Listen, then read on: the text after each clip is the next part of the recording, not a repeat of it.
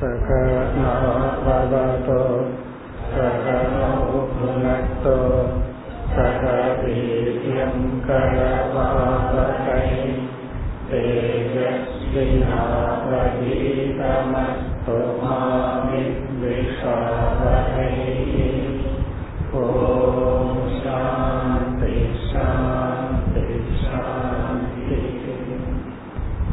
இரண்டாவது அத்தியாயம் இருபத்தி எட்டாவது ஸ்லோகம் इष्टं दत्तं तपोजप्तम्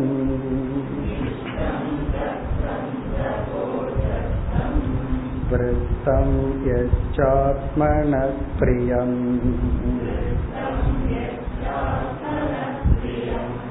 दारान् सुतान् गृहान् प्राणान्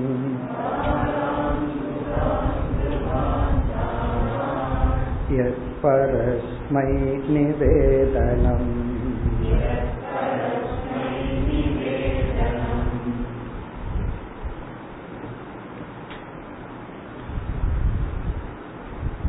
ஜனகர் அல்லது விதேகராஜா ஒவ்வொரு கேள்வியாக கேட்டுக்கொண்டு வருகின்றார் ஒன்பது யோகிகள் பதில் கூறிக்கொண்டு வருகின்றார்கள் முதல் கேள்வி ஆரம்பத்திலிருந்து மோக்ஷத்தை அடையும் வரை உள்ள படிகள்.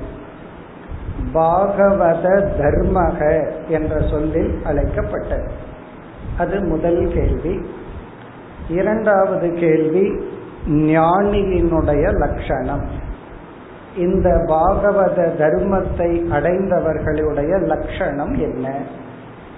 மூன்றாவது கேள்வி மாயா சொரூபம் மாயா என்ற தத்துவத்தின் சொரூபம் என்ன?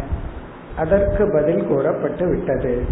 நான்காவது கேள்வி மாயையை எப்படி கடப்பது? மாயா தரண உபாயம்.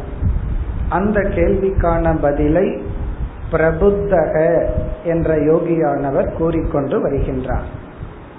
இதில் பதிலாக மாயையை கடக்க வேண்டும் என்றால் இந்த பிரபஞ்சத்தில் வைராகியம் என்ற தன்மை வேண்டும் என்று வைராகியம் பேசப்பட்டது. அதற்கு பிறகு விவேகத்தை கூறினார். அறிவை அடைய வேண்டும். அதற்கு பிறகு இப்பொழுது பார்த்து வருகின்ற பகுதிகளில் நட்பண்புகள். மைண்டில் இப்படிப்பட்ட குணங்கள் எல்லாம் அடைந்தால்தான் நாம் ஞானத்தையும் வைராகியத்தையும் அடைந்து மாயையை கடக்க முடியும். ஆகவே ஒரு லிஸ்ட நம்ம பார்த்து கொண்டு வருகின்றோம். அதுல கடைசி பகுதிக்கு வந்திருக்கோம்.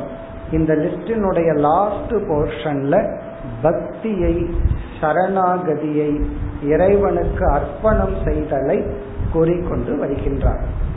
இப்ப இந்த ஸ்லோகத்தை நம்ம பார்த்து முடித்துள்ளோம். இந்த ஸ்லோகத்தில் இருபத்தி எட்டாவது ஸ்லோகத்துல இறைவனுக்கு அர்ப்பணம் செய்தல். பொதுவா நம்ம என்ன பண்ணுவோம்? சாப்பிட்றதுக்கு முன்னாடி ஒரு பொருளை செஞ்சு பகவானுக்கு அர்ப்பணம் பண்ணி பிரசாதமா சாப்பிடுறோம். பிரசாதமா சாப்பிடும் பொழுது அது எப்படி இருக்கோ அதை ஏற்றுக்கொண்டு சாப்பிட்றோம். இப்ப கோயில்ல பிரசாதமா கொடுக்கற பொருள்ல புளியோதரை கொடுக்கறாங்கன்னு வச்சுக்கோமே. அதுல கல் இருந்துச்சுன்னா கோபம் வரக்கூடாது. இல்லைன்னா அங்கேயும் அந்த குருக்களை கோவிச்சுக்கிற ஆளுகள் உண்டு. காரணம் என்ன? அது பிரசாதம். இப்ப அதை நம்ம என்ன பண்ணுவோம்? கோபப்படாம அக்செப்ட் பண்ணிக்குவோம். அதே போல இங்க என்ன சொல்றார்? உன்னிடம் உள்ள அனைத்து பொருள்களையும் குறிப்பா உறவுகளை இறைவனுக்கு அர்ப்பணம் செய்தல். ஒரு மனிதனுடைய மனம் வந்து பக்குவப்படுறதே உறவுகள்னாலதான் ரிலேஷன்ஷிப்னாலதான் பக்குவப்படும். நம்ம சந்தோஷப்படுறதும் ரிலேஷன்ஷிப்னாலதான் ஒருத்தனுக்கு எந்த உறவும் இல்லாம ஒரு ரூம்ல லாக் பண்ணியோ அல்லது ஜெயில போட்டோம் அப்படின்னா அங்க அவனுக்கு ஒரே ஒரு உறவு தான் வார்டன் தான் அவ்வளவுதான். வேற ரிலேஷன்ஷிப் கிடையாது. இப்ப தனக்கும் வார்டனுக்கும் உள்ள ரிலேஷன்ஷிப் அப்ப அவன் வந்து எல்லா உறவுகள்ல இருந்தும் நீக்கப்படுகிறான்.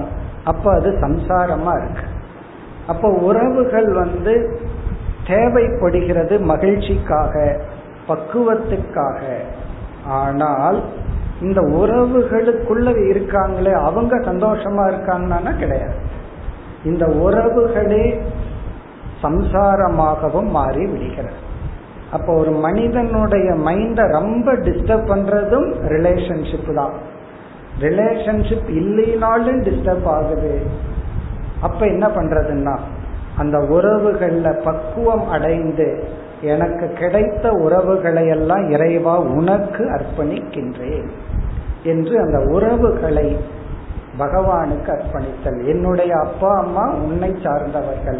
நீ கொடுத்த பிரசாதம். அது உங்களை சார்ந்தது. என்னுடைய குழந்தைகள் வீடு எல்லாம் யாருதுன்னா எதுவுமே என்னுடையதல்ல.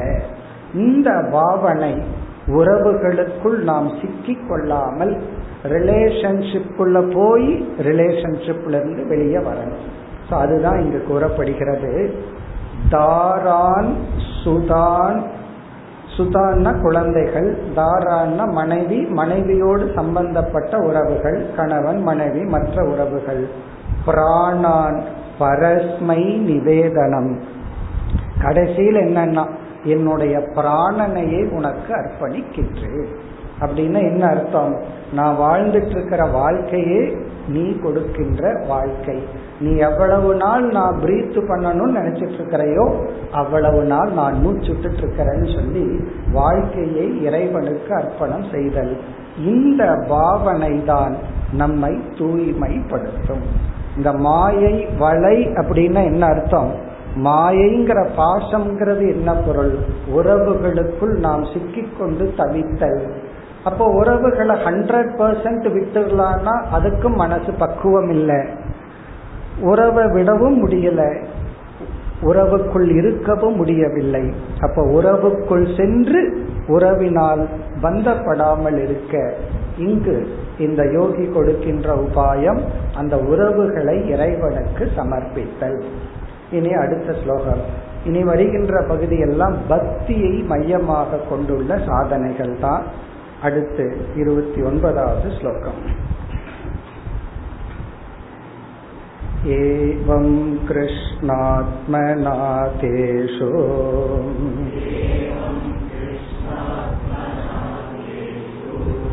मनुष्येषु च सौहृदम्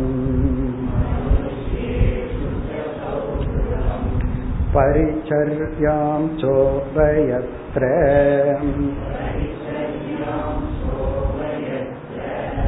महत्सु नृषु साधुषु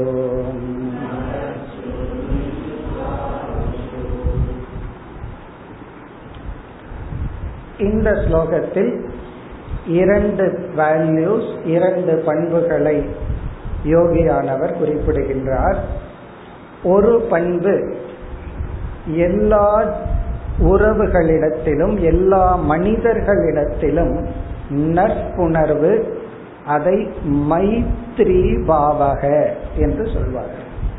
மைத்ரி பாவம் என்றால் எந்த ஒரு மனிதனையும் விரோதியாக பார்க்காமல் எல்லாத்துக்கிட்டையும் ஒரு ஃப்ரெண்ட்லி ரிலேஷன்ஷிப் அந்த உறவு தான் நம்ம மனசை வந்து டிஸ்டர்ப் ஆகாம காப்பாற்று நீங்க எவ்வளவு பேர்த்துக்கிட்ட பேசுவீங்க எவ்வளவு பேர்த்துக்கிட்ட பேச மாட்டீங்கன்னு லிஸ்ட் எடுத்தா பேசாத லிஸ்ட் போயிட்டே இருக்கும். பேசுற லிஸ்ட் கண்டுபிடிச்சிடலாம். பத்து இருபது தான் இருக்கும். அப்படின்னா என்ன? ஒரு வெறுப்பு ஒரு கோபம் அந்த லிஸ்ட் தான் ரொம்ப பெருசா இருக்கு. அப்படி இல்லாமல் எல்லாரிடத்திலும் ஒரு ஃப்ரெண்ட்ஷிப் எல்லாரிடத்திலும் ஒரு நட்புணர்வு பகைமை பாராட்டாத ஒரு உணர்வு. அதனாலதான் ஞானிக்கு அஜாத சத்ருன்னு பேர். அவனுக்கு பகைவர்கள் யாரும் இல்லை. அவனை பகைவனா பார்த்தா அவன் ஒன்றும் பண்ண முடியாது. அவன் யாரையும் பகைவனாக பார்க்க மாட்டான். அப்படி எல்லா ஜீவராசிகளிடத்திலும் குறிப்பா மனிதர்களிடத்திலும் இவனுக்கு ஒரு ஃப்ரெண்ட்ஷிப் அல்லது வந்து ஒரு நட்புணர்வு. அது முதல் வேல்யூ இரண்டாவது வேல்யூ சேவா சர்வீஸ் பெரியவர்களுக்கு மற்றவர்களுக்கு நாம் செய்கின்ற சேவை. இதெல்லாம் எதற்காக சொல்லிட்டு வர்றார்? இந்தந்த குணங்கள் எல்லாம் நமக்குள் இருந்தால் அந்த மனதுக்கு அறிவு ஏற்படும் அந்த மனதிற்கு பக்குவம் ஏற்படும் வைராகியம் ஏற்படும் அந்த மனதுதான் மாயையிலிருந்து கடந்து செல்லும். இந்த உலகம் வந்து ஒரு துக்க பூமியா இல்லாம ஒரு கிரீடா ஒரு விளையாட்டு களமாக இருக்கும். இல்லை என்றால் இந்த வாழ்க்கையே துக்ககரமா இருக்கும். இந்த பண்புகளுடன் இருந்தால் நம்ம வந்து மாயையை கடக்கலாம். இனி முதல் வேல்யூ ஏவம் கிருஷ்ணாத்மநாதேஷு. முதலில் நட்புணர்வு யாரிடத்தில் இருக்கணும்? இனியொரு பக்தன் இடத்தில் இனியொரு பக்தனிடத்தில் நமக்கு ஒரு நட்புணர்வு இருக்க வேண்டும். எல்லாத்துலேயும் ஜலசின்னு ஒன்று இருக்கு. அதுக்கெல்லாம் பேர் வச்சிருக்காங்க ப்ரொஃபஷனல் ஜலசி அப்படி. அதே போல என்ன அவன் நல்லா படிச்சுட்டான் வேதாந்தம் எல்லாம் நான் சரியா படிக்கல அப்படின்னு அதுக்கு பேர் ஸ்பிரிச்சுவல் ஜலசின்னு பேர். நீ மட்டும் நல்லா படிச்சு முன்னேறிட்டு போற நான் முன்னேறலையேன்னு சொல்லி ஸ்பிரிச்சுவல் ஜலசி பாசிட்டிவா இருக்கான்னா பரவாயில்ல. அப்படி இல்லாமல் எல்லோரிடத்திலும் பொறாமை கொள்ளாமல் முதல்ல பக்தர்களிடத்தில் ஒரு நட்புணர்வு. ஏன்னா இருவருடைய லட்சியமும் ஒன்றா இருக்கு அப்படின்னு சொல்லி ஒரு ஃப்ரெண்ட்லினஸ் யாரு? கிருஷ்ணாத்ம நாதேஷு கிருஷ்ணாத்ம நாதகன கிருஷ்ணனையே தன்னுடைய ஆத்மாவாக நாதனாக கொண்ட பக்தர்களிடத்தில் சௌஹிருதம்.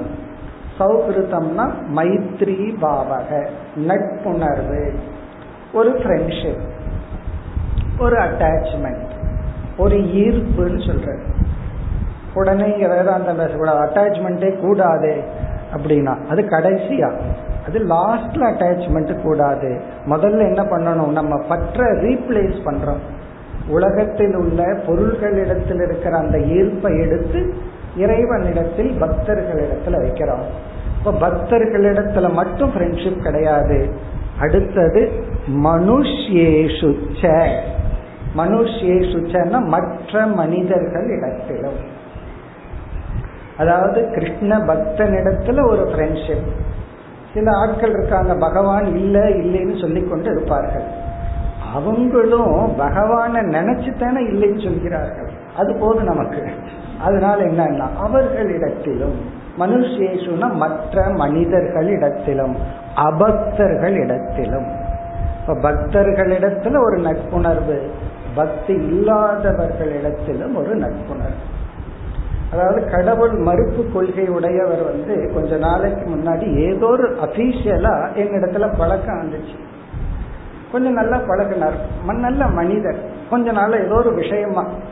பக்தியோ சாஸ்திர அடிப்படையில் அல்ல வேற ஒரு விஷயமா பழகிட்டு இருந்தார் அதுக்கப்புறம் அவருக்கே ஒரு சந்தேகம் வந்துடுச்சு. உங்ககிட்ட நான் ரொம்ப பழகினா கடவுள் இருக்குன்னு சொல்லிடுவனோ அப்படிங்க அப்ப நான் சொன்ன வேண்டாம் நீங்க இருக்குன்னு சொல்லிடாதீங்க நீங்க கடவுள் இருக்குன்னு சொல்ல ஆரம்பிச்சா கடவுள் தன்னை இல்லைன்னு சொல்றதுக்கு வேற ஆள் தேட வேண்டியது வந்துடும் அதனால நீங்க இல்லைன்னே சொல்லிட்டு இருக்கேன்னு சொன்னேன். அப்படி அது அவர்களுடைய தனிப்பட்ட கொள்கையா இருக்கலாம். அது காலப்போக்கில் அது மாறும். இங்க மனுஷேஷனா அபக்தர்களிடத்திலும் நமக்கு ஒரு வெறுப்புணர்வு வரக்கூடாது. ஏன்னா இந்த எண்ணங்கள் இந்த கொள்கைகள்லாம் ஷார்ட் டேர்ம் ஒரு பீரியட் பிறகு சில வாழ்க்கையில வர்ற அனுபவங்கள் எல்லாம் சில உண்மைகளை மனிதருக்கு புரிய வைக்கும். அப்படி நட்புணர்வு. இத முதல் வரையில மைத்ரி பாவகர். அதாவது யாரையும் உடனே எளிமையா பார்க்காம ஜாதியினுடைய அடிப்படையில் மதத்தினுடைய அடிப்படையில் ஏதாவது ஒரு அடிப்படையில பிரிச்சு வைக்காம எல்லாமே மனித இனம்னு சொல்லி எல்லாரிடத்திலையும் ஒரு ஃப்ரெண்ட்ஷிப் ஒரு நட்புணர்வு. ஒருத்தரை பார்த்தா ஒரு நட்புணர்வு இருந்தா முதல்ல நம்ம மனசு சந்தோஷப்படும். அவரை பார்த்த உடனே வெறுப்புணர்வு வந்தா முதல்ல நம்ம மனசு கஷ்டப்படும். இப்ப நம்ம மனசை மென்மையா வச்சுக்கணும்னா எல்லா மனிதர்களையும் ஒரு ஃப்ரெண்ட் நண்பர்களை போல் மனதிற்குள் பாதித்தல். அவங்ககிட்ட எல்லாம் போய் சொல்ல வேண்டாம். மனதுக்குள்ள நம்ம அந்த உணர்வு வச்சுக்கிறோம். பிறகு இரண்டாவது வரியில் சேவா. பரிச்சரியாம் ச உபயத்ர. பரிச்சரியா என்றால் சர்வீஸ் ஹெல்ப் பண்றது. சேவா உதவி செய்தல். உபகாரக. உபயத்ர என்றால் இரண்டு இடத்திலும். இங்க ஒரு இடம் வந்து மனிதன் இனி ஒரு இடம் வந்து நான் ஹியூமன் மனிதன் அல்லாத ஜீவராசிகள் மிருகங்கள் மரம் செடி கொடி அந்த மாதிரி. உபயத்திர அப்படின்னா மனுஷேஷு மனுஷ விலக்ஷண ஜீவேஷு. மற்ற மிருகங்களுக்கு உதவி பண்றது. சில பேர்த்துக்கு அந்த உணர்வு இருக்கு. ஒரு நாய் அடிபட்டு கிடந்தா உடனே இவங்க போய் ஏதாவது ஹெல்ப் பண்ணுவார்கள். அப்படி மனிதனுக்கு மட்டும் உதவி பண்றதல்ல மற்ற ஜீவராசிகளுக்கும் நம்மால் முடிந்த உதவியை செய்தல். இதெல்லாம் எதற்குனா இப்படி எல்லாம் மைண்டை ட்ரெயின் பண்ணாதான் மாயையிலிருந்து நாம் வெளிவர முடியும். இப்போ உபயத்திரங்கிறது மனித மற்ற மனிதர்கள். பிறகு அந்த மனிதர்களை கொஞ்சம் ஸ்பெசிஃபை பண்றார். யாருக்கெல்லாம் சேவை பண்ணணும்? நிருஷு மனிதர்கள் மகத்சு சாதுஷு. மகத்சுனா நல்லவர்கள் சான்றோர்கள். சாதுஷு என்றால் குருமார்கள் சந்நியாசிகள். நல்லவர்கள் நல்ல மனிதர்களிடத்திலும் மனிதர்களிடத்திலும் பிறகு மற்ற உயிரினங்களிடத்திலும் நாம் சர்வீஸ் பண்றது உதவி செய்தல். இந்த உதவி செய்கின்ற மனப்பான்மை. அதுவும் நம்மை பக்குவப்படுத்தும் இனி அடுத்த ஸ்லோகங்கள் முப்பது பரஸ்பராணுகதனம் पावनं भगवत्यशक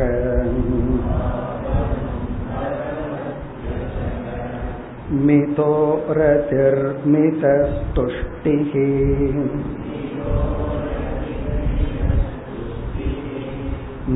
निवृत्तिर्मित आत्मनः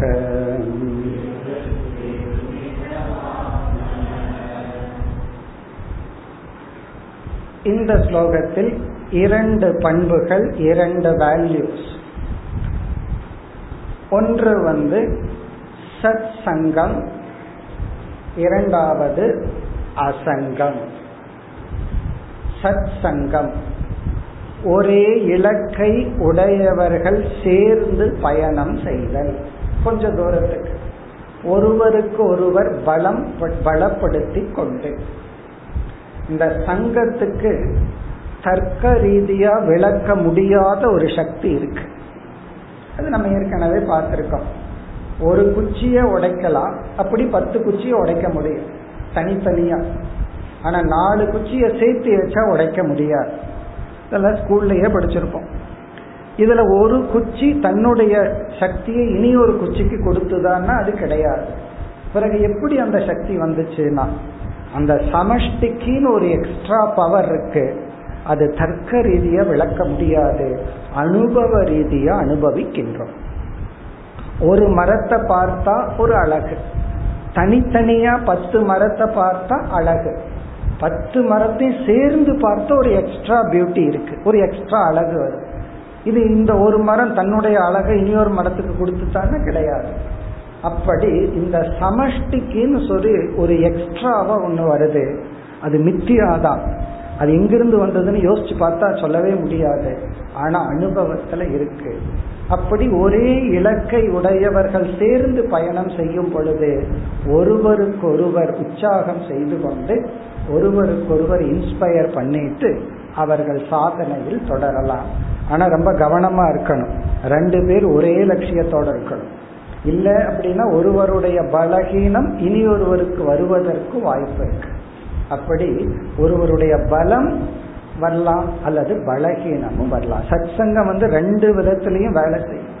பெற்றோரெல்லாம் சொல்றாங்கல்ல என் பையன் அவனோட சேர்ந்து கெட்டு போயிட்டான் அவனோட சேர்ந்து கெட்டு போயிட்டான். ஃப்ரெண்ட்ஷிப் ரொம்ப முக்கியம் சொல்றமே.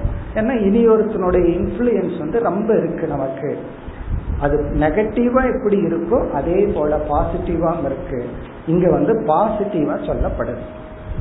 அப்படி என்ன பண்ணணும்னா ஒரு சங்கம் நமக்கு தேவை.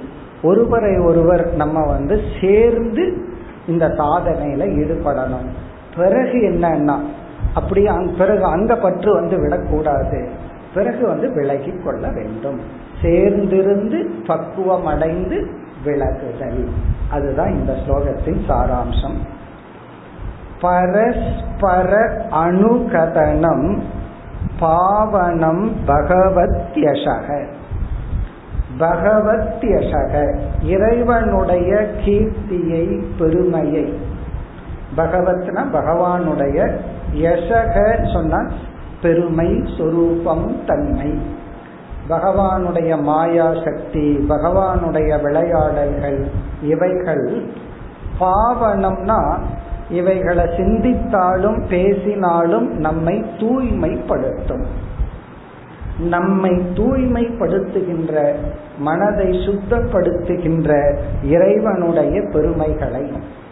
அதனாலதான் ஒவ்வொரு கோயிலுக்கும் போனோம் அப்படின்னா அந்த கோயில்ல வந்து ஸ்தல புராணம்னு ஒண்ணு இருக்கு. அந்த புராணங்கள் எல்லாம் படிச்சோம் கதைகளை எல்லாம் படிச்சோம்னா ரொம்ப இன்ஸ்பைரிங்கா இருக்கும். அங்க போய் இது வந்து உண்மையா பொய்யா அப்படி எல்லாம் விசாரம் பண்ணக்கூடாது. சாஸ்திரத்துல சில பொய்யான கதைகளும் சொல்லப்படும். சில உண்மையான கதைகளும் சொல்லப்படும். இந்த பொய்யான கதைகளை வந்து குணவாதம் அப்படின்னு சொல்வார்கள். குணவாதம் அப்படின்னு சொன்னா ஃபிக்ஷன் இந்த படத்துல எல்லாம் போடுறாங்கல்ல fact fiction based on true ஸ்டோரின்னு ஒரு படம் வரும். இது எல்லாமே கற்பனைகள் அப்படின்னு வரும். ஃபிக்ஷன் அந்த ஃபிக்ஷன் ஸ்டோரியை வந்து சாஸ்திரத்துல குணவாதம் சொல்றோம் தெரிஞ்சே அதாவது சம்பந்தம் இல்லாத கதைகளா இருக்கும். நடக்காதத நடந்த மாதிரி சொல்ற கதைகள் எல்லாம் ஃபிக்ஷன் அந்த இடத்துல கதை நமக்கு முக்கியம் இல்ல பகவானுடைய பெருமை தான் பக்தனுடைய பெருமை. இப்ப கண்ணப்ப நாயனார் நிஜமாலுமே கண்ணில் இருந்து ரத்தம் வந்துச்சா? இவர் பொருத்தின உடனே அங்க ரத்தம் நின்று போச்சா? இதெல்லாம் பிராக்டிக்கலா நடக்காதுதான். இதெல்லாம் குணவாதம் எங்காவது ஒண்ணு நடந்திருக்கும். கொஞ்சம் அதிசயமா பெருசா சொல்றது குணவாதம் சிலதெல்லாம் ட்ரூ ஸ்டோரி சொல்லப்பட்டிருக்கும் சாஸ்திரத்துல. அதுக்கு பேரு பூதார்த்தவாதம். பூதார்த்தவாதம் அப்படின்னு சொன்னா பூதம் அப்படின்னா நடந்தன்னு அர்த்தம். பூதம்னா பவதி நடந்த அர்த்தவாதம். அர்த்தவாதம்னா கதைகள். இப்ப சிலதெல்லாம் பகவானுடைய ஸ்டோரிஸ் வந்து நடந்திருக்கும். சிலது கற்பனையா இருந்திருக்கும். சிலருடைய லைஃப்ல சில மிராக்கள் நடந்திருக்கும். அதை போய் மற்றவங்க கிட்ட சொன்னா அது கேலி கூத்தா இருக்கும். நமக்கு மட்டும்தான் அது தெரியும். அதனால நமக்குள்ள நடந்த சில பெரிய அதிசயங்கள் எல்லாம் நமக்குள்ளேயே வச்சுக்கணும். மற்றவங்ககிட்ட சொன்னோம்னா அதனோட வேல்யூ தெரிஞ்சவங்க தான் அதை கிரகிச்சுக்க முடியும். இல்லை மற்றவங்கனால கிரகிச்சுக்க முடியாது. அப்படி பூதார்த்தவாதம் குணவாதம். இந்த இது இந்த இரண்டு தான் பகவத் யசக பகவானுடைய பெருமைகளை பரஸ்பர அணுகதனம். இரண்டு பக்தர்கள் ஒருவருக்கொருவர் பரிமாறி கொள்ளுதல். அணுகதனம்னா ஒருத்தருக்கு ஒருத்தர் இதை பேசி மகிழ்தல். இப்ப ஒரு ஒரு கிரிக்கெட் பிளேயரை ரெண்டு பேர்த்துக்கு பிடிச்சதுன்னு வச்சுக்கோங்க இந்த ரெண்டு பசங்க பேசுறத பார்க்கணும். அப்ப இவன் இதை அடிச்சான் எல்லா ஸ்டாட்டிஸ்டிக்ஸும் வச்சிருப்பான். அந்த கிரிக்கெட் பிளேயரை பத்தி ரெண்டு பசங்க மெய்மறந்து பேசிட்டு இருப்பான் அது போல இங்க பகவானுடைய பெருமைகளை இரண்டு பக்தர்கள் பேசிக்கொண்டிருத்தல் அப்படி பேசிட்டு இருந்தா மக்களுக்கு அவங்கள ஒரு மாதிரியா தெரியுமேனா அடுத்த ஸ்லோகத்துல சொல்றாரு அவங்க ஒரு மாதிரி தான் பகவானே அக்செப்ட் பண்ணிக்கிறார். அது உலகம் அவங்கள ஒரு மாதிரியா தான் பார்க்கும் பி ப்ரிப்பேர்டுன்ட்டார் நாலு பேர் அப்படித்தான் பேசுவான் இல்ல பகவானுடைய பெருமையை பேசி அதுல மகிழ்ந்துக்கிறது அது சம்பந்தம் இல்லாம இருக்கும். நமக்கு ஆச்சரியமா இருக்கும். ஏதோ ஒரு மேட்ச்ல நாலு சிக்ஸர் அடிச்சிருப்பான் அடுத்ததுல டக் ஆகிட்டு போயிட்டு இருப்பான் ஆனா பெருமையா பேசிட்டு இருக்காங்கல்ல எப்படி ஒருத்தரை விரும்புறவரை ஒருத்தரனுடைய பெருமை குளோரிய பேசுறது அந்த அவர்களுக்கு பிடிக்குதோ அதே போல நாம விரும்புற பகவானை பற்றி பேசுவது அவர்களுக்கு மகிழ்ச்சியை தரும். இப்ப பரஸ்பர அணுகதனம்னு சொன்னா இரண்டு பக்தர்கள் ஒருவருக்கொருவர் ஈஸ்வரனுடைய விபூதி பக்தர்களை எப்படியெல்லாம் சோதிச்சார் பக்தர்களுடைய சோதனையினுடைய உச்சகட்டத்துல எப்படி பகவான் காப்பாற்றினார்? இதை பேசிக் கொள்ளுதல். தன்னுடைய வாழ்க்கையை ஷேர் பண்றது. அவர் அவருடைய வாழ்க்கையில நடந்த அதிசயங்களை ஷேர் பண்றது. ஆனா கவனமா இருக்கணும். அந்த வேல்யூ தெரிந்தவர்களுக்கு தான் அதை புரிஞ்சவங்கிட்ட தான் ஷேர் பண்ண முடியும். புரியாதவங்கிட்ட பேசாம இருக்கணும். ஷேர் பண்ணினீங்கன்னா நம்ம முன்னாடி சீரியஸா கேட்டுட்டு திரும்பி சிரிச்சுட்டு போவோம். திரும்பின உடனே அவளுக்கு சிரிப்பு வந்துடும். என்னமோ ஆச்சு பாவம் நல்லா இருந்தார் அவ்வளோ அப்படி பரஸ்பர அணுகதனம். தன் அந்த வேல்யூவை புரிந்தவர்கள் இடம். பிறகு இரண்டாவது வரியில் மிதோ ரதிகி மிதக துஷ்டிகி மிதக ரதிகி ஒருவர் ஒருவர் சேர்ந்து பேசிக்கொண்டு பகவானை நினைத்து மகிழ்தல். அந்த பேசுறதுலேயே மகிழ்ச்சி அடைதல். ரதிகின மனசுக்குள்ள மகிழ்ச்சி அடைதல். துஷ்டிகி அப்படின்னு சொன்னா அதுவும் ஒரு விதமான மகிழ்ச்சி அது வெளிப்படுத்துதல். இந்த ராமாயண மகாபாரதம் எல்லாம் சொற்பொழிவெல்லாம் செய்வார்கள். ஒரு இடத்துல ஒருவர் சொன்னார் இந்த இடத்துல என்ன நடந்துச்சு சொல்லி. அவங்க எல்லாமே இந்த ராமாயணம் படிச்சு சொற்பொழிவாளர்கள். அவங்க ஒரு இடத்துல மதியம் காலையிலயும் மதியமோ சாப்பிட்டு இந்த டாபிக் வந்துடுச்சான் அதுக்கப்புறம் மூணு மணி நேரத்துக்கு அப்புறம் தான் பாக்குறாங்களா கை கழுவ மறந்துட்டாங்கன்னு சொல்லி. அப்படியே உட்காந்து திடீர்னு அந்த மகாபாரதம் டாபிக் அவங்களுடைய டாபிக் வந்துடுச்சு. உடனே ஒருவர் ஒருவர் பேசி அப்புறம் மூணு மணி நேரம் ஆச்சு. அப்புறம் பார்த்தா கையெல்லாம் வறண்டு கிடக்கு. இது என்னன்னா இது வந்து அந்த டாபிக்ல இருக்கிறவர்கள் அதை பேசும் பொழுது காலத்தை மறந்து இடத்தை மறந்து அப்படி நம்மளே சில சமயம் அந்த மாதிரி எல்லாம் ஆகிறத பார்க்கிறோம். அப்படி வந்து ஒருவரை ஒருவர் பேசிக்கொண்டு மகிழ்ந்து சந்தோஷமாக இருத்தல். இனி அடுத்தது என்ன? நிவத்திர்ச்ச ஆத்மனக.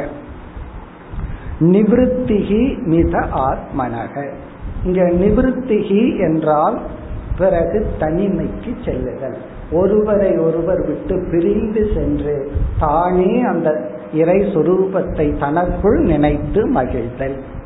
அப்ப வந்து ஒரு ஸ்டெப் என்ன அப்படின்னா சேர்ந்து மகிழ்தல் ஒரே இலக்கை உடையவர்கள் சேர்ந்து கொள்ளுதல் பிறகு விலகி கொள்ளுதல். விலகி கொண்டு அவரவர்களுடைய பாதையில் செல்லுதல். வேறொரு இடத்துல ஒரு ஒரு ரிஷி வந்து ஒரு இடத்துல இருந்து தவம் செய்தால் தவம் செஞ்சுட்டு திரும்பி போகும் பொழுது அந்த மரத்தை திருப்பி பார்க்க கூடாதாம் அப்படி சொல்லப்பட்டிருக்கு. இல்லைன்னா அந்த மரத்து மேல அட்டாச்மெண்ட் இருந்துருமா அந்த இடத்து மேல அட்டாச்மெண்ட் வந்துருமா எந்த இடத்திலிருந்து நம்ம பக்குவம் அடைஞ்சோமோ அதை அடைஞ்சு முடிஞ்ச உடனே அந்த இடத்தை திரும்பி பார்க்காம போகணும்னு ஒரு டிஸ்கிரிப்ஷன் இருக்கு. அப்படி எந்த நண்பர்களோடு சேர்ந்து பக்குவம் அடைந்தோமோ அவர்களிடத்திலிருந்து விலகி பிறகு நாம் தனிமையில் இருந்து இறைவனுடைய பெருமைகளை நினைத்து பக்தியை வளர்த்தி கொள்ளுதல் இந்த பகுதியெல்லாம் பக்தியிலேயே கொண்டு போய் முடிக்க போற அடுத்த ஸ்லோகமும் பக்தியை பற்றியதுதான் முப்பத்தி ஓராவது ஸ்லோகம் स्मरन्त स्मारयन्तश्च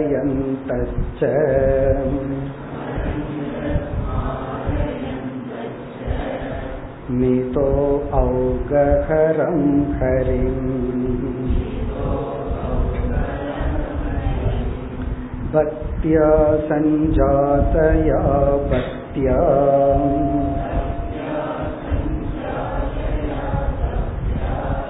विप्रत्युत्पुलकान्तनम्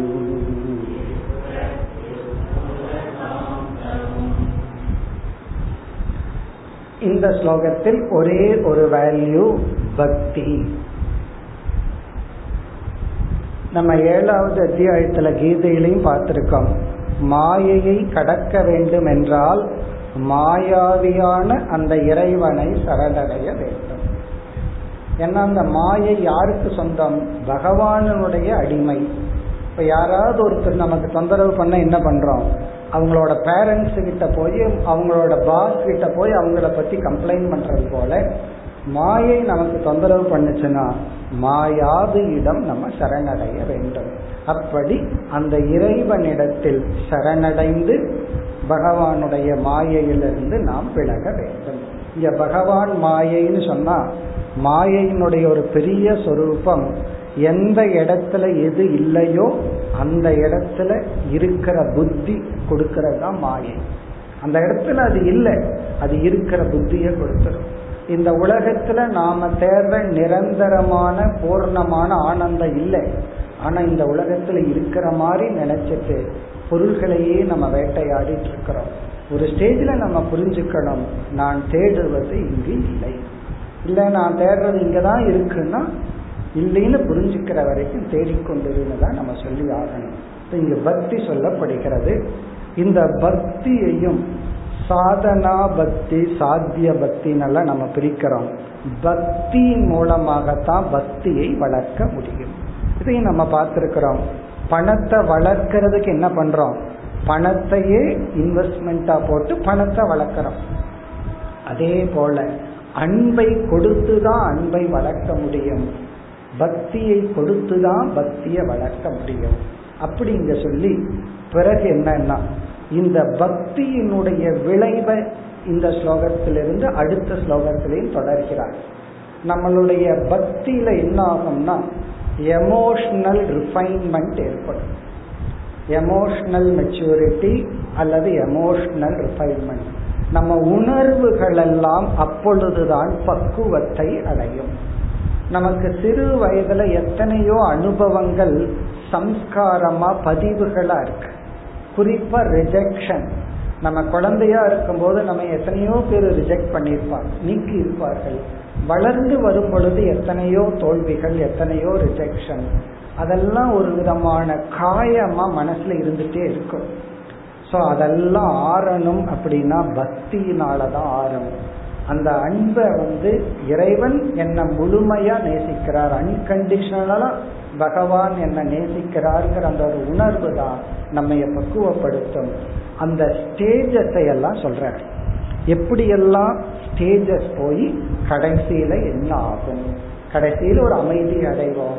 அதற்கு முன்னாடி பல ஸ்டேஜஸ் பல எமோஷனல் சேஞ்சஸ் எல்லாம் மனதுக்குள்ள ஏற்பட்டு நம்ம வந்து பக்குவம் அடைவோம். அதுதான் இந்த ஸ்லோகத்தின் சாராம்சம். ஸ்மரந்தக ஸ்மாரயந்தக மிதக ஓக அகஹரம் ஹரிம். ஸ்மரந்தகன பகவான நினைச்சு நினைச்சு ஸ்மாரயந்தகன மற்றவர்களை நினைக்க வைத்து மிதகன ஒருவருக்கொருவர். ஒருவருக்கொருவர் தானும் பகவானை நினைச்சு மற்றவர்களையும் பகவானை ஞாபகப்படுத்தி அப்படி இன்ஸ்பயரிங் ஈச்சதர் ஒருவருக்கொருவர் உற்சாகப்படுத்தி பக்குவப்படுத்தி யாரை நினைக்கிறோம்? ஹரின் இறைவனை ஹரியை. அந்த ஹரியார் ஓக ஹரம் ஓக என்றால் கூட்டம். அக என்றால் பாபம் ஹரம் என்றால் நீக்குபவர். அகஹரம் என்றால் பாபத்தை நீக்கும் ஹரி. அந்த பாவம் நம்ம ஒன்னு ரெண்டா வச்சிருக்கிறோம். ஓக அப்படின்னா கூட்டம். நான் கூட்டமா சேர்த்து வச்சிருக்கிறேன்னு சொல்றோமல்ல. அப்படி நம்ம கூட்டமா சேர்த்து வச்சிருக்கிறது பாபங்கள். அந்த பாப கூட்டங்களை அழிக்கின்ற ஹரியை நினைத்து நினைக்க வைத்து அதெல்லாம் எப்படின்னா பக்தியா சஞ்சாதையா பக்தியா. பக்தியின் மூலமாக வளர்க்கப்பட்ட பக்தியின் மூலமாக பக்தியினால் பக்தியை வளர்த்து பக்தியா சஞ்சாதயா சஞ்சாதயன்னா வளர்த்து பக்தியினால் பக்தியை வளர்த்து. இப்ப பக்திய வளர்க்கிறதுக்கு பக்தி தான் காரணம். அப்படின்னா என்ன அர்த்தம்? கொஞ்சம் பக்திய வச்சு இன்னும் கொஞ்சம் பக்திய வளர்க்கிறோம். அதை இன்வெஸ்ட்மெண்டா வச்சு இன்னும் கொஞ்சம் வளர்க்கிறோம். அதனாலதான் தவம் செய்வார்க்கு தவம் கைகூடும் சொல்லுவாங்க. கொஞ்சம் தவம் பண்ணினா தான் அடுத்த தவம் பண்ண முடியும். அடுத்த தவம் பண்ணினா தான் அடுத்த தவம் பண்ண முடியும். இப்ப ஒரு கிலோமீட்டர் ஓடி பழகுனா ஒன்னே கால் கிலோமீட்டர் ஓடலாம். ஒன்னே கால் கிலோமீட்டர் ஓடி பழகிட்டா ரெண்டு கிலோமீட்டர் ஓடலாம். அது போல பக்தியின் மூலமாக பக்தியை வளர்த்து பிறகு பிப்ரதி உட்புலகாம் தனும் தனு என்றால் உடல். உட்புலகாம் என்றால் மயிர் கூச்சல் ஏற்படுது. தனும் பிப்ரதி அப்படின்னா பகவானை நினைக்கும் பொழுதே உடல் உருகுதல். அந்த மெல்டிங் இப்ப சில பேர்த்த பார்த்துட்டா சந்தோஷத்துல என்ன பண்றதுன்னு தெரியாம இருக்கும். அதே போல பகவானுடைய அந்த பக்தியினால் இந்த உடல் சிலிர்த்து மெய் சிலிர்த்து. அந்த பக்தி இருக்கிறவங்களுக்கு தான் இதெல்லாம் வரும். எனக்கு இப்படி எல்லாம் ஒண்ணுமே ஆகல அப்படின்னா பக்தி எல்லாம் வரல அப்படின்னா சில பேர் அந்த திருப்பதிக்கு அவ்வளவு கியூல நின்றுட்டு போய் அந்த பகவானை பார்த்த உடனே அந்த ஒரு செகண்ட் என்ன அந்த செகண்டா இல்ல பிராக்ஷன் ஆஃப் செகண்டோ அந்த உடல்ல சில மாற்றங்கள் ஏற்படும். இன்னமும் ஒண்ணு வரும். அது எப்படின்னு சொன்னா அது அது ஒர்த்து எட்டு மணி நேரம் நிக்கிறது அது ஒர்த்து அல்லது இருபத்தி நாலு மணி நேரம் வெயிட் பண்றது அந்த ஒரு செகண்டினுடைய உணர்வுக்கு அது தகும். அப்படி என்னன்னா உட்புல காந்தனம் இந்த உடல்ல சில மாற்றங்கள். எதேதோ பொருள்களை பார்த்து நம்ம வந்து மெய் சிலிர்க்கின்றோம் அது அப்படியே இறைவன் மீது சிட்டாகணும் பகவான் மீது சிட்டாகி இப்படி உணர்வுகள் எல்லாம் காயப்பட்ட மனங்கள் எல்லாம் அல்லது வந்து காயம் மட்டுமல்ல கோபம் பொறாமை இப்படி எத்தனையோ உணர்வுகள் எல்லாம் உள்ள இருக்கு. இதெல்லாம் மாயா சுரூபம். இதெல்லாம் ரிஃபைன் ஆகி பிறகு வந்து நம்ம மாயையை ஞானத்தின் மூலமாக கடக்க முடியும். இதை முடிவுற செய்கிறார் அடுத்த ஸ்லோகத்துல. அதாவது இந்த மனம் அமைதியை அடைவதற்கு முன் மைண்ட் என்னென்ன விதமான பேசத்தை அது அடையும். அப்படி ஒரு உதாரணமா சிலர் சொல்ற இந்த பக்தியினால் மனம் இப்படிப்பட்ட உணர்வுகள் வழியாக சென்று கடைசியில என்ன ஆகும்? இந்த செட்டில்னு சொல்லுவாங்க. செட்டில்மெண்ட் சொல்லுவாங்க. நம்ம எதுக்கெதுக்கோ செட்டில்மெண்ட்டை பத்தி பேசிட்டு இருக்கோம். இங்க மென்டல் செட்டில்மெண்ட்டை பத்தி பேசணும் இங்க மைண்ட் செட்டில் ஆகணும் அந்த செட்டில் ஆகிறதுக்கு முன்னாடி என்னென்ன பேச எல்லாம் மைண்டு பார்க்கும் அதை குறிப்பிடுகின்றார் முப்பத்தி இரண்டாவது ஸ்லோகம் क्वचित् रुदन्ति अच्युतचिन्तया क्वचित्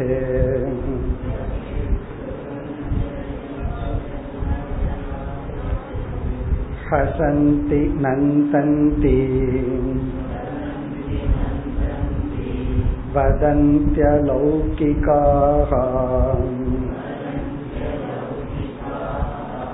नृत्यन्ति गायन्ति अनुशीलयन्त्यजम् भवन्ति तूष्णीम् परमेत्य निर्वृताः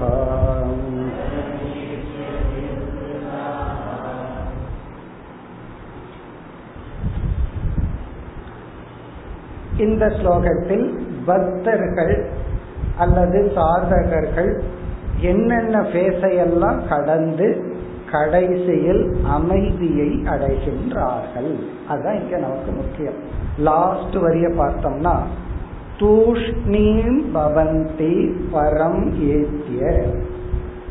பரம் ஏத்திய. அந்த பர இறைவனை உணர்ந்து தூஷ்ணீம் பவந்தி.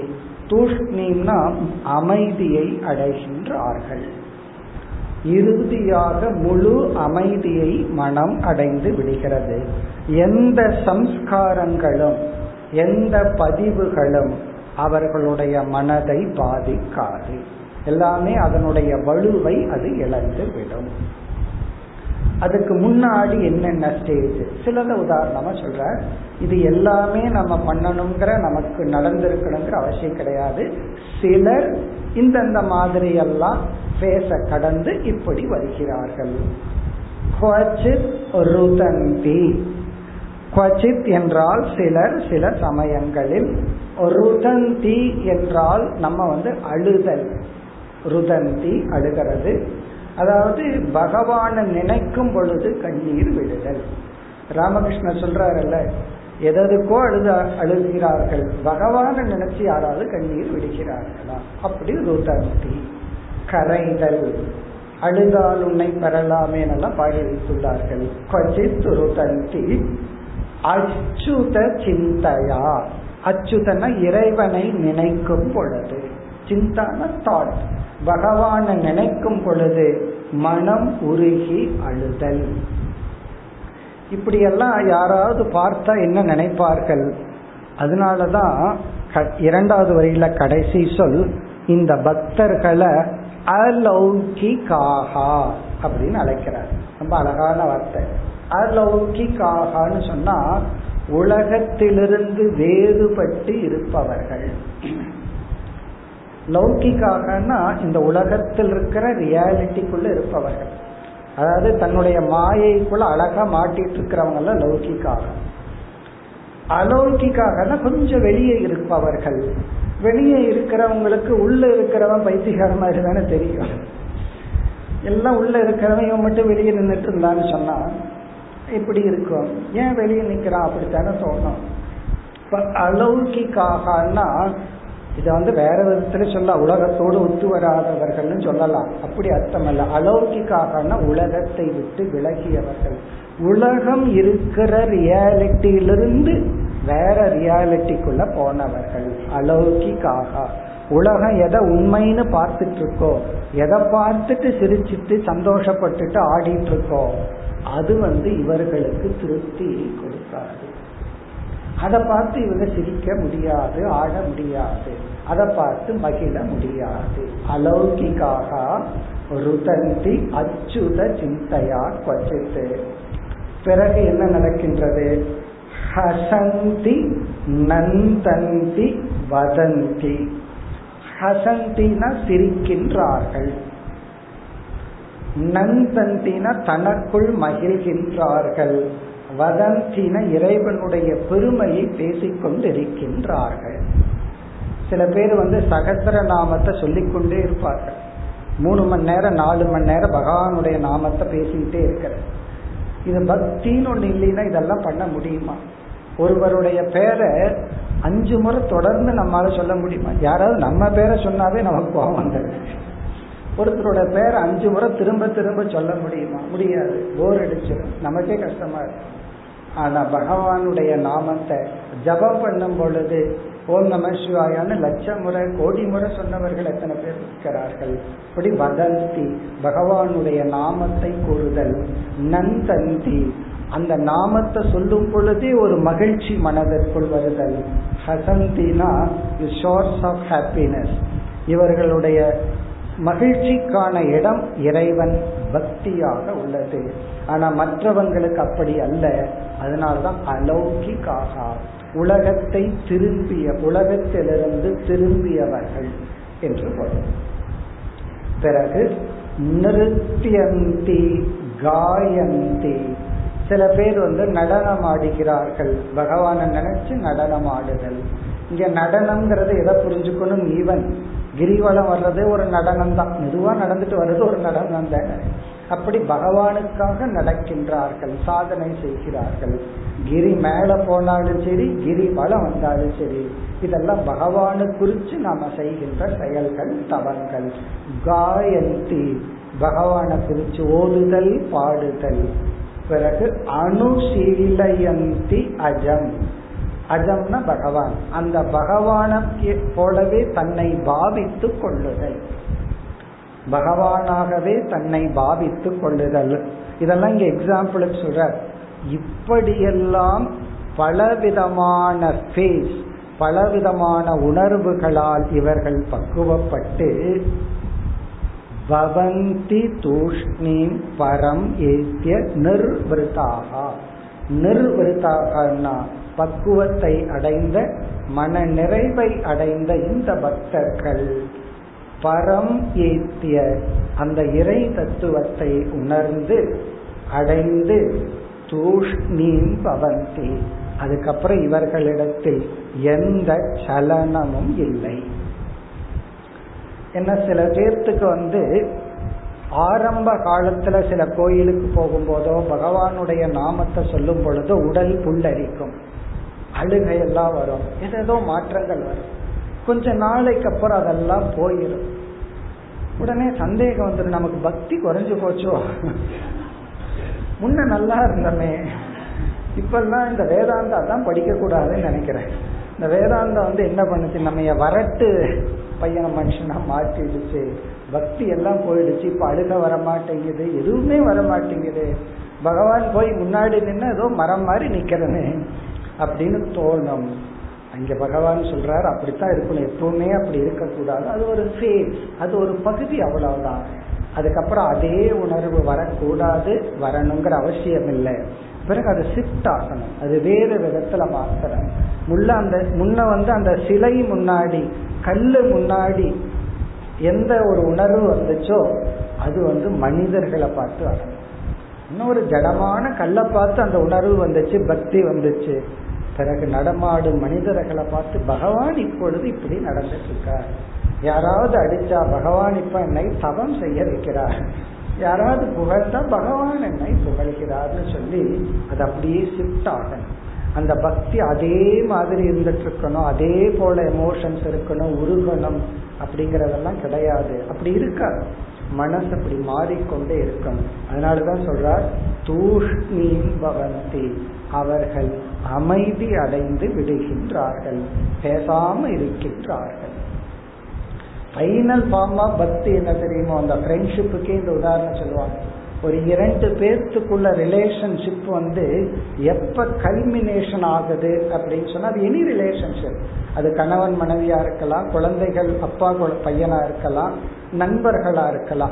எந்த ரிலேஷன்ஷிப் வந்து கல்மினேஷன் ஆயிருக்குன்னா ரெண்டு பேரும் பேசாம பக்கத்தில் இருக்கிறதா never talk need not talk பேசாம பேசாம பக்கத்துல இருந்தா அந்த அளவுக்கு மெச்சூர் இல்ல சில பேர் என்ன பேச மாட்டேங்கிறீங்கன்னு கோச்சுப்பாங்க. என்ன சும்மா வளவளன்னு பேசிட்டு இருக்கிறேன்னு கோச்சுப்பாங்க. பேசினாலும் என்ன வளவளன்னு பேசுற? பேசுறீன்னு என்ன பேச மாட்டேங்கிறீங்க? அப்படி இருக்கும் அது பையனா இருந்தால் இனி ரிலேஷன்ஷிப் அப்ப ஃபைனல் ரிலேஷன்ஷிப்பை பத்தி சொல்லும் பொழுது என்ன சொல்கிறார்கள்? Together with silence is total togetherness ரெண்டு பேர் இருக்கோம் பேசுறதுக்கு ஒண்ணுமே இல்லை. அப்படி சில கதையெல்லாம் சொல்லுவாங்க. ரெண்டு ஞானிகள் வந்தாங்களா சந்திச்சாங்களா? ரெண்டு பேர் ஒரு மணி நேரம் பக்கத்துல வந்துட்டு உட்காந்துட்டு போயிட்டாங்களா அவ்வளவுதான். என்ன பேசுறதுக்கு ஒண்ணும் கிடையாது அவருக்கும் ஒண்ணும் கிடையாது இவருக்கும் ஒண்ணும் கிடையாது. ரெண்டு பேரும் ஒரே உண்மையை புரிஞ்சுட்டாங்க. உலகம் மித்தியா பிரம்ம சத்தியம். என்ன பேசுறதுக்கு இருக்கு? இப்ப அவருக்கு தெரியும் இவருக்கு என்ன தெரியும்? இவருக்கு தெரியும் அவருக்கு என்ன தெரியும்? ஜஸ்ட் டுகெதர் அப்படி அதங்க தூஷ்ணி அமைதியை அடைகிறார்கள். அதனால ஒரு கோயிலுக்கு போனோம் ஒரு சந்நிதிக்கு போனோம். என்ன பண்ணது? பேசாம இருந்துட்டு வர்றது சில பேர் அதை குரு கிட்டே செய்வாங்க. போய் பேசாம நமஸ்காரம் பண்ணிட்டு வந்துருவாங்க. காரணம் என்ன? உங்ககிட்ட பெற வேண்டியதை பெற்றாச்சு. இதுக்கு மேல என்ன இருக்கு? ஆனா என்னன்னா your presence just presence with silence அதுதான் இங்கு சொல்லப்படுது. இப்ப கடைசி பக்குவம் என்னன்னா ஜஸ்ட் அட்டை சைலன்ஸ் அமைதியை அடைதல். ஆனா அதுக்கு முன்னாடி பத்து மகாபாரத யுத்தம் நடத்திருக்கோம்ல இந்த அமைதியெல்லாம் சும்மா வராது. பெரிய யுத்தத்துக்கு அப்புறம்தான் அமைதி. அப்படி தூஷ்ணியும் பவந்தி நிர்விருதாக மகிழ்ச்சியை அடைந்து பரம் ஏற்றிய அந்த இறைவனை உணர்ந்து. இனி அடுத்த ஸ்லோகத்துல உன்னுடைய கேள்விக்கு நான் பதில் கூறிவிட்டேன் என்று பிரபுத்தக இந்த யோகியானவர் தன்னுடைய உரையை நிறைவு செய்கின்றார் முப்பத்தி மூன்றாவது ஸ்லோகம் इति भागवतान्तर्मान् शिक्षन् भक्त्या तदुत्तया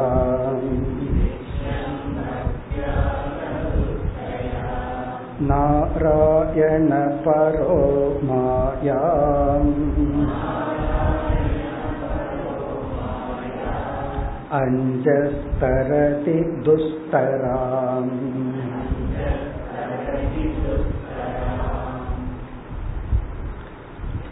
இதி இவ்விதம் இதுவரை சொன்னபடி இங்கு கூறியபடி இந்த யோகியானவர் மூணு முக்கிய சாதனை சொல்லியிருக்கார். ஒன்று வைராகியம் விவேகம் சத்குணாகா. நற்பண்புகள் அறிவு வைராகியம் இந்த தன்மைகளை எல்லாம் பாகவதான் தர்மான் சிக்ஷன். இதெல்லாம் பாகவத தர்மங்கள். பகவானை அடையும் மார்க்கங்கள். இந்த அனித்தியமான உறவுகளை விட்டு நித்தியமான அந்த பகவானை உணர்கின்ற சாதனைகள் இங்க தர்மான்னா சாதனைகளை சிக்ஷன் புரிந்து கொண்டு படித்து உணர்ந்து கொண்டு. சிக்ஷன். இங்கு சொல்லப்பட்டுள்ள இந்த பாகவத தர்மங்களை நன்கு உணர்ந்து கொண்டு அப்படி உணரும் பொழுது வெறும் விஞ்ஞானமய கோஷம் மட்டும் அறிவு பூர்வமா மட்டும் வேலை செஞ்சா பத்தாது. என்ன சொல்ற? பக்தியா ததுத்தயா ததுத்தயா பக்தியா. பக்தியின் மூலமாக இந்த தத்துவங்களை உணர்ந்து. பக்தி ஒரு முக்கிய சாதனைன்னு ஹைலைட் பண்ற. பக்தியா ததுத்தயான்னு சொன்னா இதையெல்லாம் உணரக்கூடிய உயர்த்தக்கூடிய மேலான பக்தியின் மூலமாக பக்தியுடன் இதை படித்து உணர்ந்து பிறகு நாராயண பரக நாராயணனையே இலக்காக கொண்டவனாக. நாராயண பரக பரகன இங்க லட்சியம் நாராயணனையே பரமாக இலக்காக கொண்டவனாக இருந்தால் மாயாம் அஞ்சக தரதி துஸ்தராம்.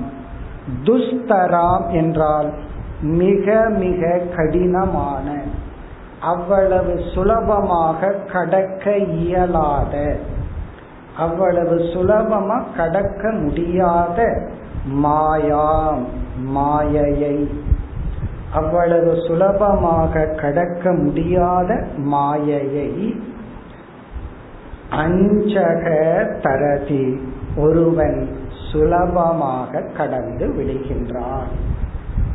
அஞ்சகனா முழுமையாக எஃபர்ட்லெஸ்லி அவன் கடந்து விடுகின்றான்.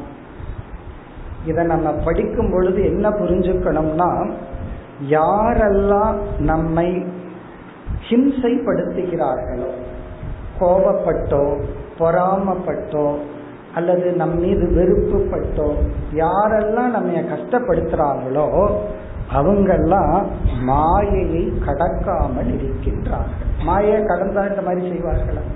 இப்ப துஸ்தரம்னா கடக்க முடியாததை அவர்கள் கடக்காததுனாலதான் அவங்க கிட்ட இருந்து இப்படிப்பட்ட பிஹேவியர் வருது. நான் யார்னா? நான் அந்த மாயையை கடந்தவன். அப்படின்னு என்ன அர்த்தம்னா அவர்களுடைய எந்த பிஹேவியரும் என்னை துன்புறுத்த கூடாது அதையவே நான் திருப்பி செய்வேன் அப்படின்னா நம்ம ஒரே போட்ல இருக்கிறோம்னு அர்த்தம். அவங்களும் கிடக்கல நாமளும் கிடக்கலன்னு அர்த்தம். அவன் மட்டும் பண்றதா? நான் மட்டும் ஏமாளியா? அதுக்கெல்லாம் சில தமிழ்ல வார்த்தைகள்லாம் இருக்கு. நான் மட்டும் அப்படிப்பட்டவனா இப்படிப்பட்டவனான்னு சொல்லிக்கிறது. அப்படி சொல்லிட்டு ஏட்டிக்கு போட்டியா இருந்தோம்னா யாரு ரொம்ப வேகமா மாயைக்குள்ள இருக்காங்கன்னு அர்த்தம். அப்போ யாரெல்லாம் சம்சாரியா இருந்து சம்சாரியா நடந்துட்டு இருக்காங்களோ இப்ப நம்மளைய தொந்தரவு பண்றாங்கிறதெல்லாம் செகண்டரி யாரிடத்துல சம்சாரி பிஹேவியர் இருக்கோ அவங்கெல்லாம் மாயைய கடக்கல. காரணம் அதை நம்ம புரிஞ்சுக்கணும். துஸ்தராம் அது எவ்வளவு அது கடினம். அதனால யாரிடத்துல என்ன குறை இருந்தாலும் அது அவருடைய குறைன்னு பார்க்காம பகவான் இடத்துல போட்டுருவோம் பகவானோட மாய வேலை செஞ்சிட்டு இருக்கு அவ்வளவுதான். அந்த மாயைய கடக்கிறதுக்கு ஒரு முயற்சி பண்றாரு. பாவம் முடியல அவ்வளவுதான். அப்படி நினைத்தால் யாரிடத்திலும் நமக்கு ஆழ்ந்த மனதில் வெறுப்பு வராது. அதுதான் மாயையை கடத்தல். அஞ்சக தரதி. உடனடியாக இவன் கடந்து விடுகின்றான். இத்துடன் நான்காவது கேள்வி பதில் முடிவடைகிறது.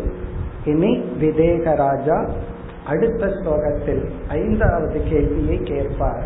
அதற்கு வேறொரு யோகியானவர் வந்து பதில் சொல்வார். அடுத்த வகுப்பில் பார்ப்போம்.